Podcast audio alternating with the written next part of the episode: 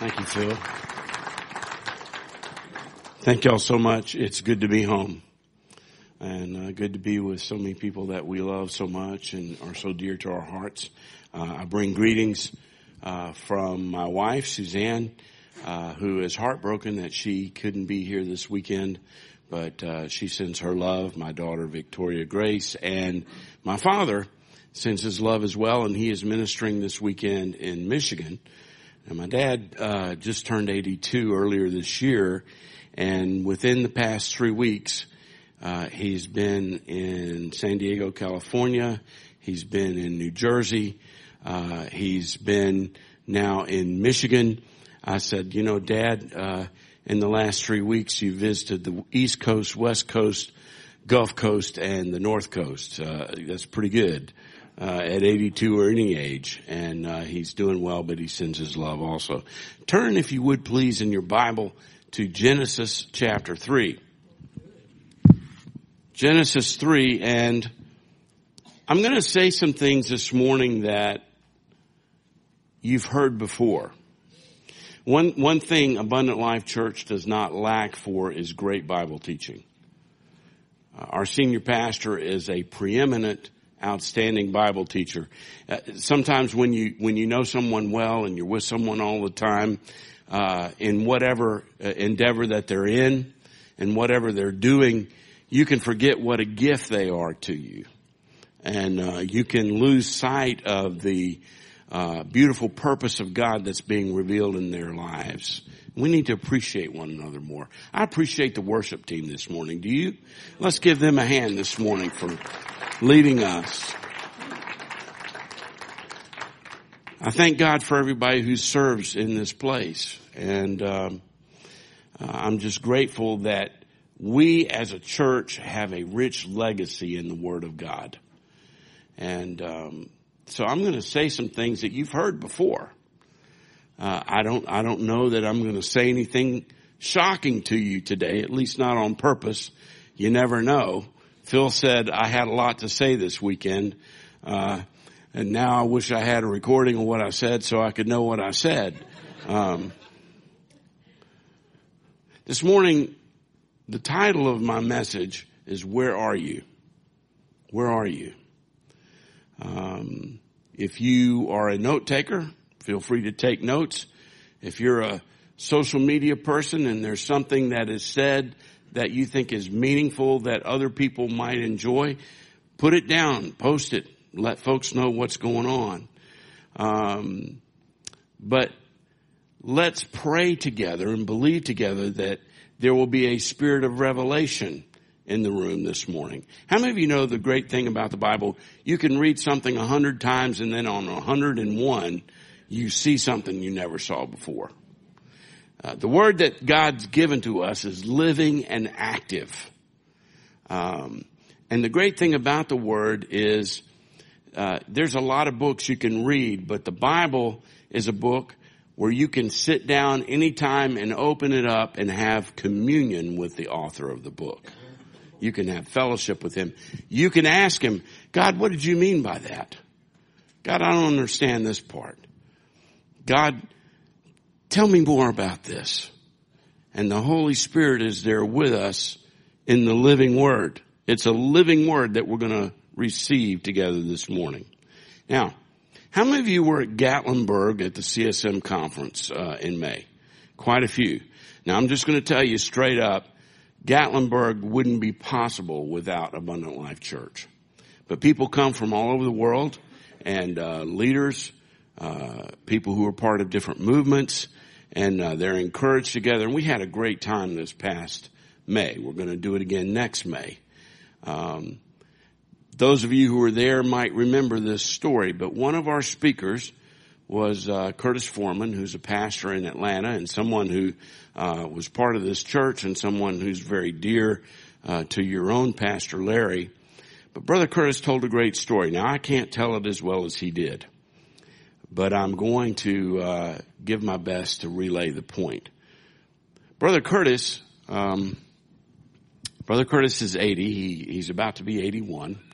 And he has spent a lot of time on the water sailing. He loves to sail. and he's an accomplished sailor. He knows all about navigation, and he knows the winds and the waves, and he's a very skilled sailor, but he just loves being on the water. He gets rejuvenated around the water. And so he was on his sailboat. He had spent the day out on the water, and it was time to come back into port. And so he's sailing along, and he gets closer in, and he sees the buoys and the markers, and he wants to keep his boat in the channel as he's heading back toward port. And so as he's moving along, he's looking for the specific marker. He finally sees the red flashing light, and he begins to navigate according to that light. And he keeps sailing and sailing and sailing and sailing, and he realizes it's taking him longer to get back to port than it should. And so Curtis becomes concerned about his location and where he's going. And you don't want to run outside of the channel because you'll run your boat aground. And so he's watching the red light, and he's guiding the boat in. And as he gets closer to shore, he finally realizes that the red light is not, in fact, a buoy, but it is the flashing Ramada ensign on shore. And he corrects himself, and he makes it in. Where are you? It's dangerous to be lost. It's even more dangerous to be lost when you still believe you're on the right path.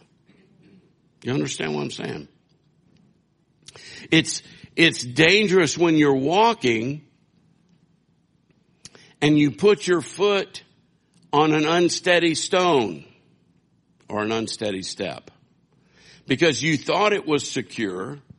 You thought it was one thing, and then it shifts under your feet and you fall.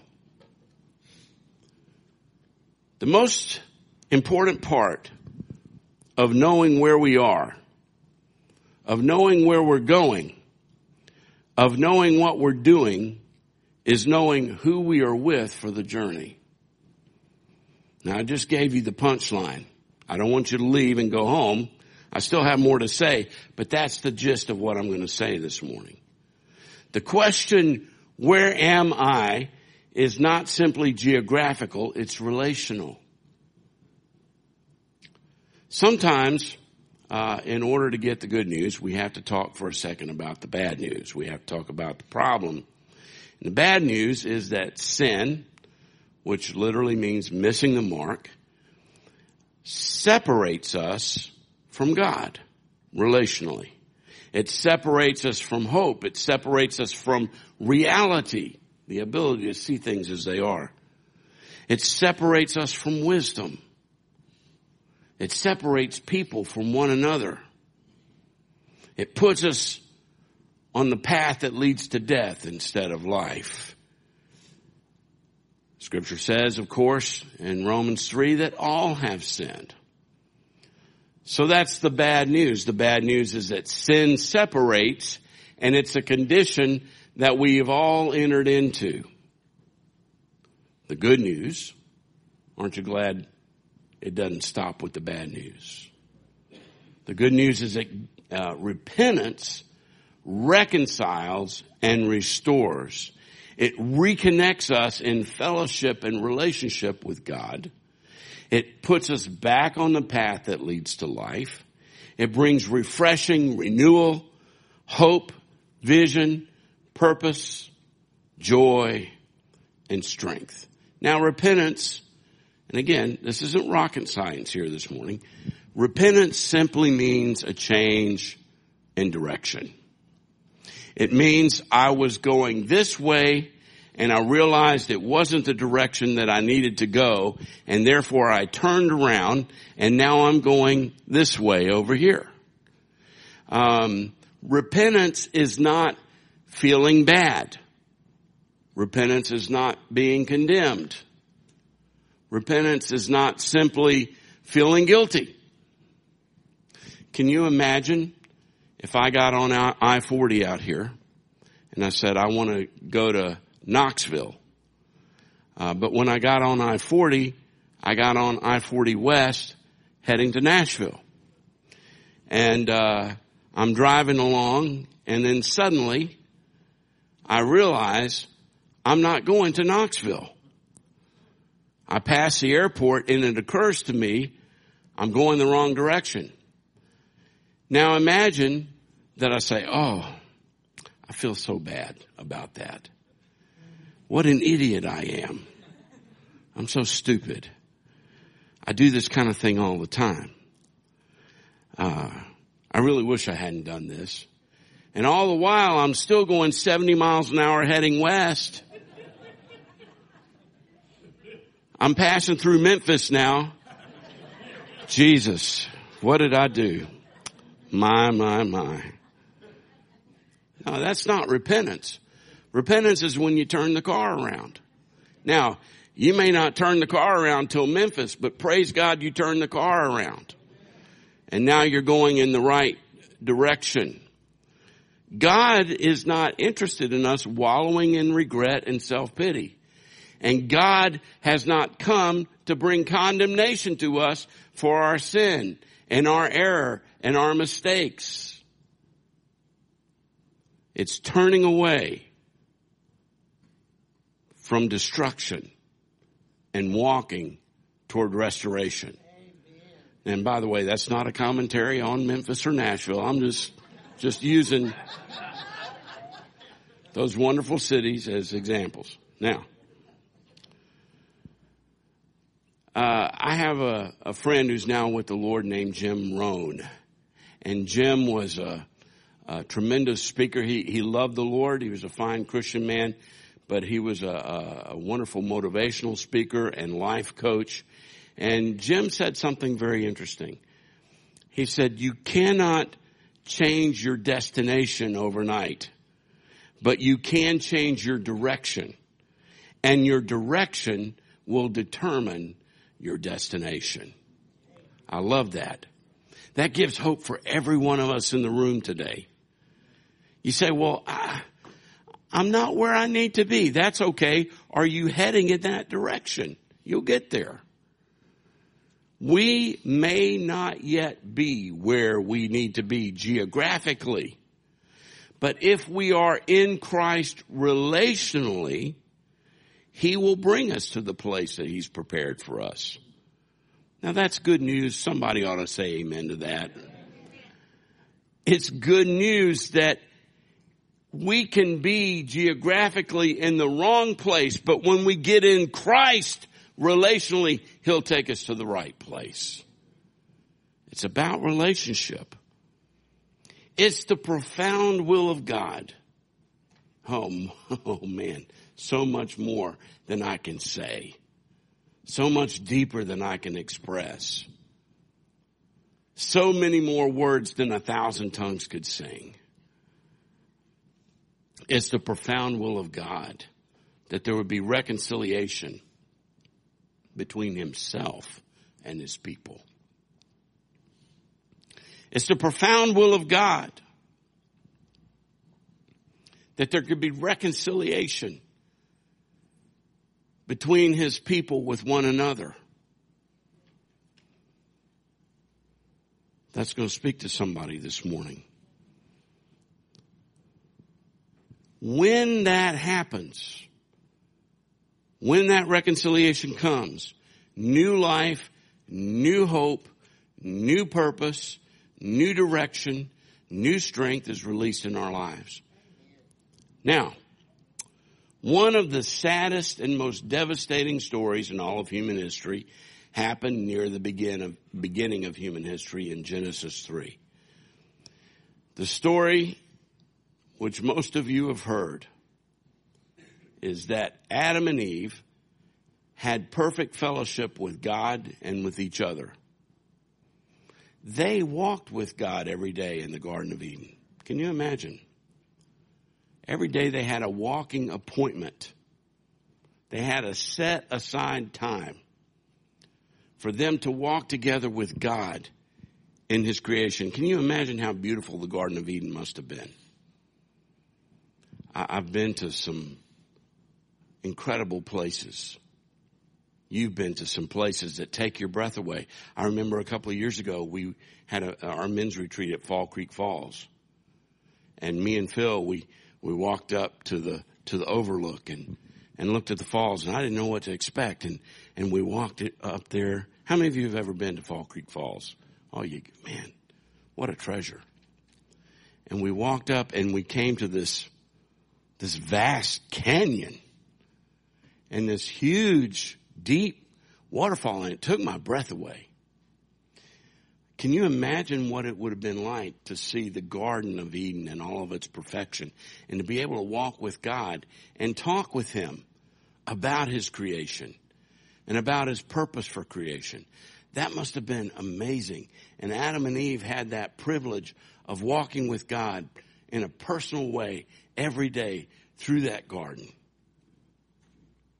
But one day, they avoided their walking appointment with God.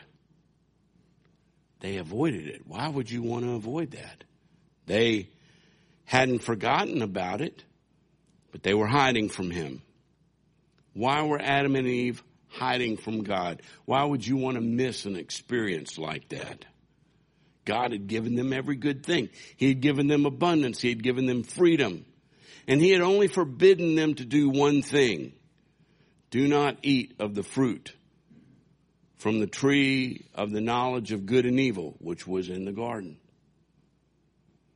God had created Adam and Eve for perfect fellowship and trusting in Him for guidance and direction.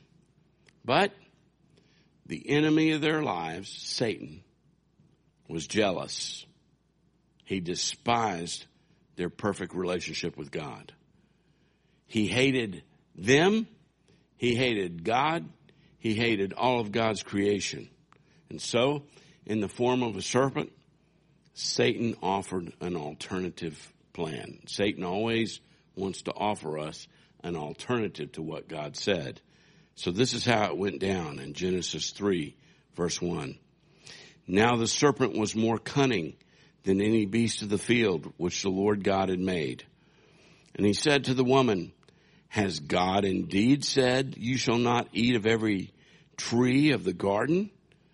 The woman said to the serpent, we may eat the fruit of the trees of the garden, but of the fruit of the tree which is in the midst of the garden, God has said, you shall not eat it, nor shall you touch it, lest you die.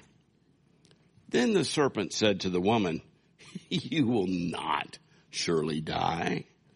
For God knows that in the day that you eat of it, your eyes will be open. You would be like God, knowing good and evil. So, when the woman saw that the tree was good for food, that it was pleasant to the eyes, it was a tree desirable to make one wise, she took of its fruit and ate. She also gave it to her husband with her, and he ate. By the way, I want you to notice, Adam was with her. Adam was there, ignoring and abdicating his role and responsibility. Adam ate. Then the eyes of both of them were opened, and they knew that they were naked. And they sewed fig leaves together, and they made themselves coverings. And they heard the sound of the Lord God walking in the garden in the cool of the day. And Adam and his wife hid themselves from the presence of the Lord God among the trees of the garden. Then the Lord called to Adam, and He said to him, where are you? Could you say that with me this morning? Where are you? That's the key question. Now, Adam said, I heard your voice in the garden. By the way, if you want to play hide and seek, and someone says, where are you? You're supposed to be quiet. So Adam was not very good at hide and seek. That's one thing we learned from this story. I hope it's not the only thing we learned, but we learn Adam really stunk at this game. Adam pipes up immediately. God, I heard your voice in the garden, and I was afraid because I was naked, and I hid myself. And God said, who told you you were naked?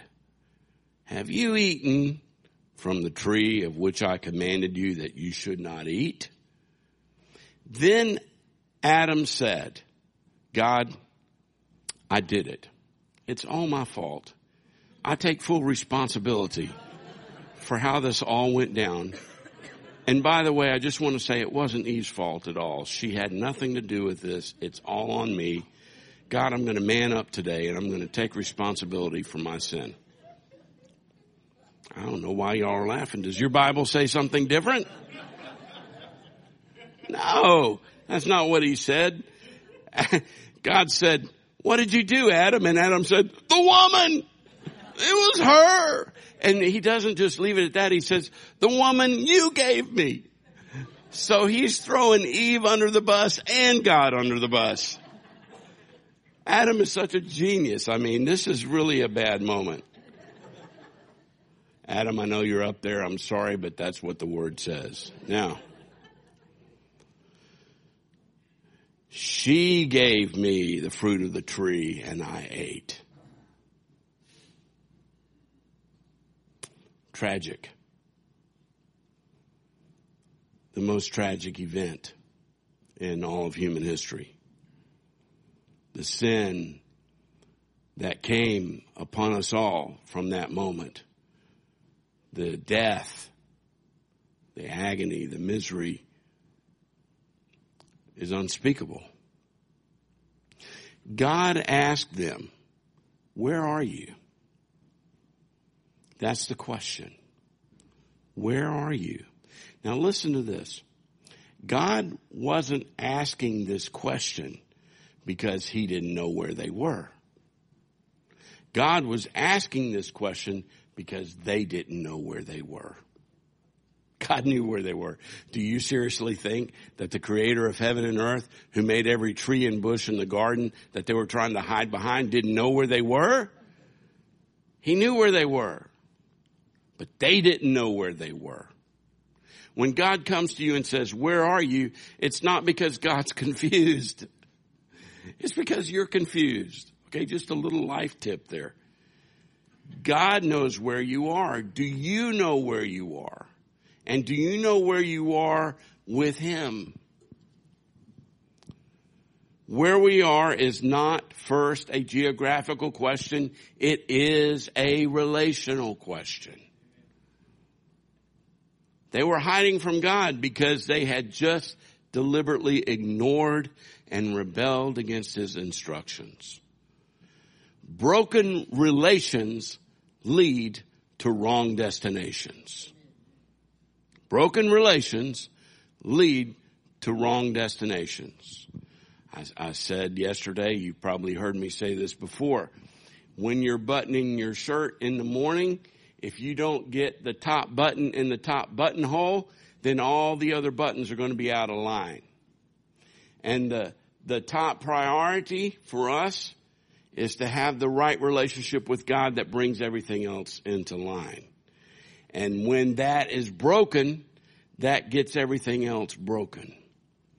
As their creator and father, God had designed everything perfectly for their enjoyment and blessing.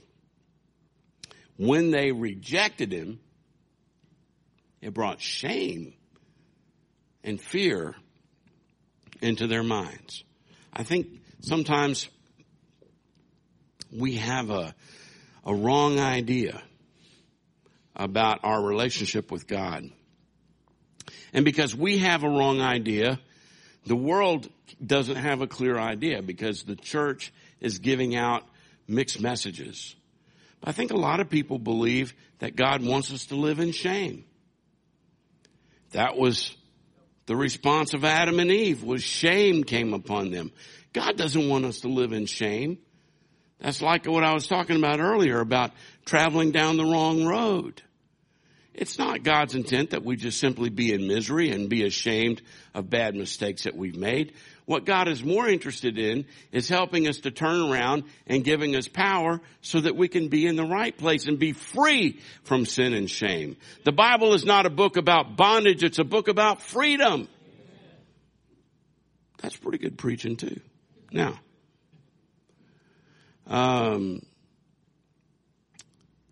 the sin that came in caused them to run away from God, to run away from their life source. Complicated question. What happens to you when you run away from your life source? Anyone? When we run away from our life source, we don't have a source for life anymore and we die. If you don't believe this principle, next time you're vacuuming, you just unplug your vacuum and try to make it keep running. Is that too complicated? I know you're not all scientists, but try to grasp it.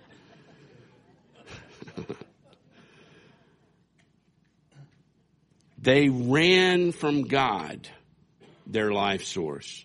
So they lost their home relationally, which caused them to lose their home geographically. In the garden, they lost their way. Their sin separated them from God's presence. It introduced sin and death into the human gene pool, which continues to this day. It brought separation from one another.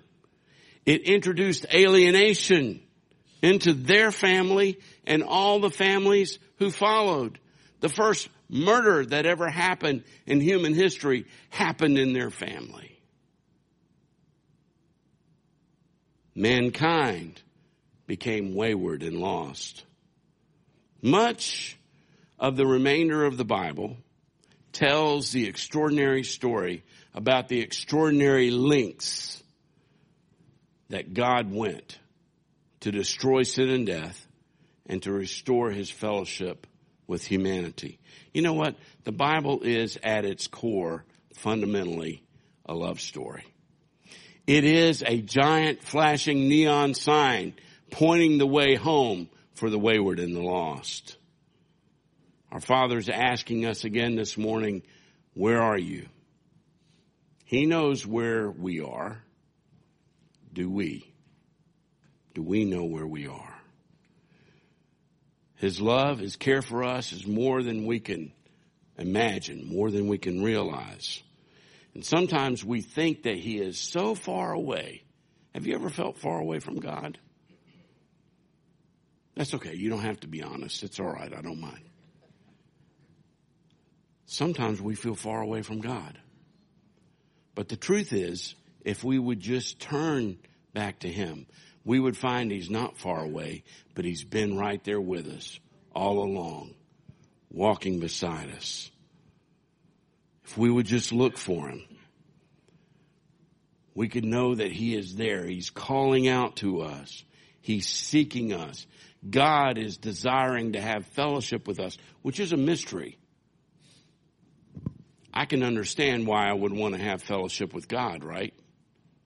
Because He's made these tremendous promises. He says, instead of your ashes, I'm going to give you my beauty. Instead of your sorrow, I'm going to give you my joy.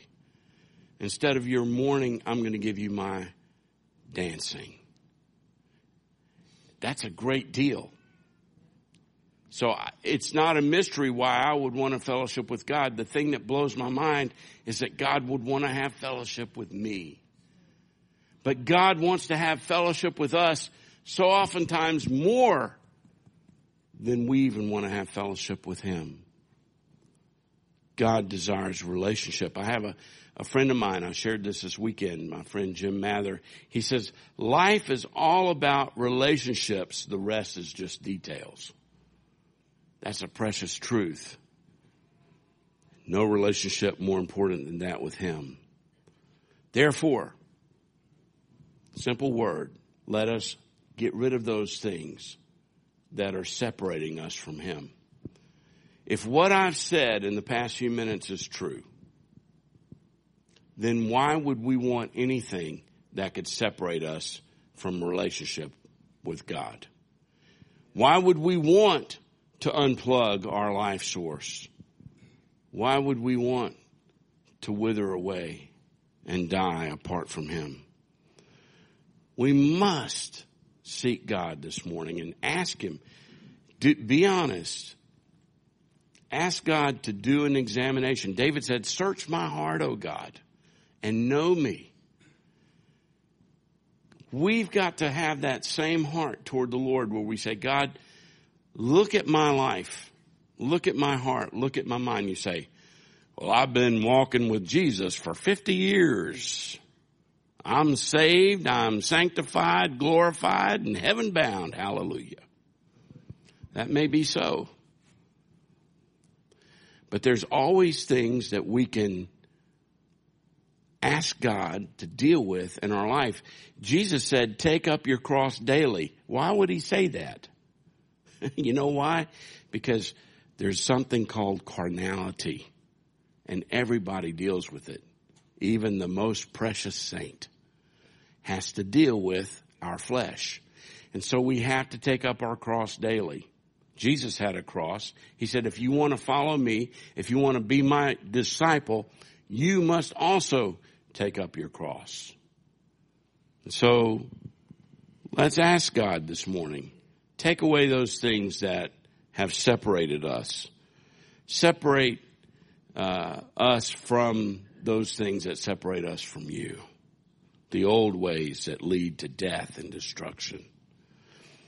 We were created and made for so much more than that. Do you know that the same wonderful experience that Adam and Eve had in the garden, walking with Jesus, talking with him, seeing the creation, do you know that that purpose still exists for you? Do you know that that potential and possibility still exists for you? That you could have that kind of intimate fellowship and walking with him and listening to his voice? Why would we not want that? We were created for fellowship with the Creator. Now, the same enemy that deceived Adam and Eve in the garden is still out and about. He's still looking to steal, kill, and destroy.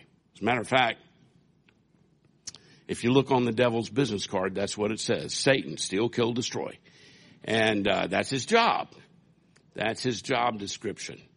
Jesus also has a business card. His says, I've come to give you life abundantly. So there's the choice. The enemy is at work trying to separate us from God and from God-ordained relationships. He wants to trap us in ungodly and deceptive relationships. Every one of us in this room today was created. You were made in such a way that you're not fulfilled in yourself alone.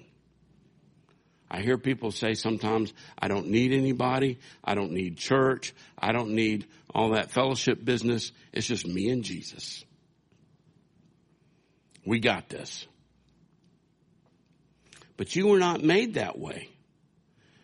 You are completed. You are fulfilled in relationship with God and with his people.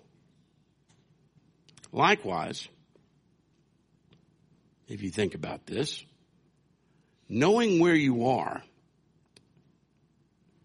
it's not based upon your independence. It's based upon an outside source. You know where you are based upon some kind of outside reference. If you don't believe me, go into a strange room, close your eyes, spin around 10 times, and you tell me where you are. Good luck with that. Today we use GPS technology to show us where we are. It's incredible.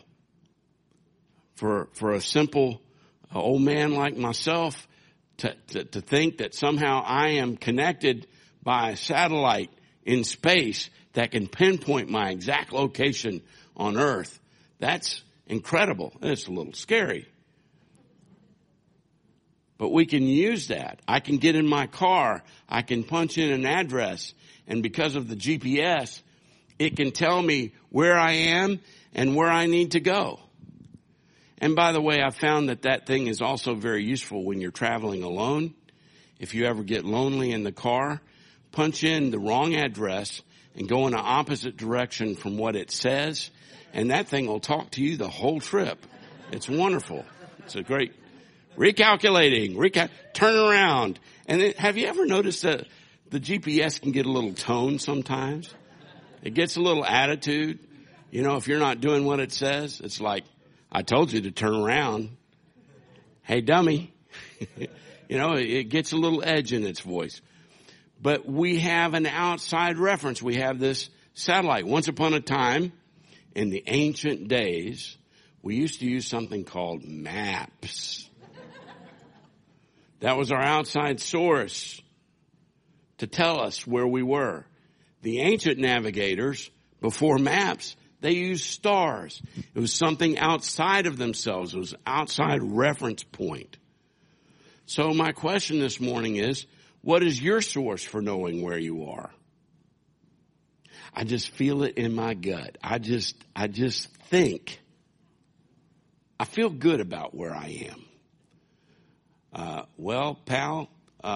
Objective reality says you're not in a good place. Yeah, but I just have a good feeling about this. What is your source for knowing where you are? What is your landmark? Is it the flashing Ramada end sign on shore? More important question, who is your landmark? Who is giving you guidance? Is the Holy Spirit giving you guidance? Is the Bible giving you guidance? Is there someone in your life who's trustworthy, tried, and true that you've given permission to speak into your life and coach you and adjust you and direct you and even if necessary, correct you? Who is your landmark? What is your spiritual GPS? Is it based upon objective reality or is it based upon your feelings and whims? Are you seeing things as they really are? Or are you seeing things the way you wish they were? We have to reckon with reality. We have to face the truth. The Bible and the Holy Spirit are faithful to show us truth, and the truth will set you free. If we have problems, we'll never find a cure without the proper diagnosis. What we see when we truly see may not always be a pretty sight, but the Word and the Spirit also offer us hope and strength and direction. God convicts, but He doesn't condemn us when we're in Christ. If we're lost, if we're confused, then we need a guide to bring us back in the path. You can look at Isaiah 30.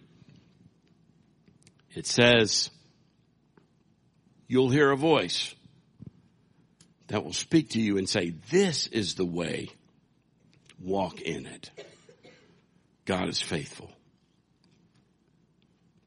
The Word and the Spirit give us hope even when the truth is ugly. Walking in relationship and fellowship and accountability with others, with other people, with other followers of Jesus is also a key to staying on track. That's why God gives us the church, His body. So the question is, with whom are you walking? Not just are you walking, but with whom? You weren't designed to walk alone. Are your companions for the journey encouraging you toward light, or are they pointing you toward darkness? You know, it makes a difference. God sees things the way they really are. And in His time, He makes it known to us. Now, God gives us something that I call transcendent truth. It's a word that transcends our reality. It's where his reality invades our reality. Jesus gives us a perfect example in John 16:33. He says, in this world you will have trouble. That's not a very charismatic word, is it? No. If I walk with Jesus, all my problems are solved. If I can just have enough faith, I won't have any more trouble in my life. That's not what Jesus says. He promises, in this world you will have trouble. Now that's reality. That's truth. But then comes the transcending truth. Then comes the greater reality. You will have trouble, but be of good cheer, for I have overcome the world. That's the good news. Yes, we have trouble, but we have Jesus, the overcomer. Yes, we have sorrow, but he gives us his joy, which brings his strength. Yes, we have fears, but he gives us his love, which brings his peace. Yes, we have questions, but he gives us his Spirit, who gives us the way to go. Yes, we were once far off, but now we've been brought near. We may grieve, but we don't grieve as those who have no hope. God loves you just the way you are. He loves you just the way you are. And he loves you so much that he won't leave you the way you are. If you'll allow him, the Holy Spirit will change you from glory to glory. He'll lead you from victory to victory. So this morning, if there's anyone here who feels lonely or isolated, and listen, it's very possible that we can feel lonely in the middle of a crowd. I felt that way. It's possible that people all around us can be singing and shouting, and we can be battling the most crippling depression and discouragement. Sometimes it's not even logical. Sometimes it doesn't even make sense. But sometimes, like a tsunami of darkness, it overwhelms us. We need to ask the question this morning, where am I? Well, please know this, wherever you are, he's right there with you. He's ready to take you into a deeper and greater relationship with him than you've ever known. And you may be experiencing all kind of glory and all kind of joy, but I want to tell you, God's not finished with you yet. I want to tell you that the greatest things are not in the past, but they're in the future, and the best is yet to come. He isn't finished with you yet. If he was finished with you, you would not be here this morning. And there are many here in this room who would be glad to walk with you in personal relationship, in life-giving relationship. Please know that you're not alone. Where are we? Wherever we are geographically or circumstantially today, I pray that the answer to that question can be this: in Christ. Where am I? I'm in Christ. I may not always know exactly where I am geographically, and I may not always like where I am circumstantially, but if I can be in Christ, if I can be in him, then he's going to take me where I need to go. You may have sinned. You may have missed the mark. But in Christ, you have forgiveness and reconciliation with God. You have purpose and hope. In Christ, we not only have a map, but we have a guide who will walk with us and even carry us when we cannot walk. What a friend we have in Jesus.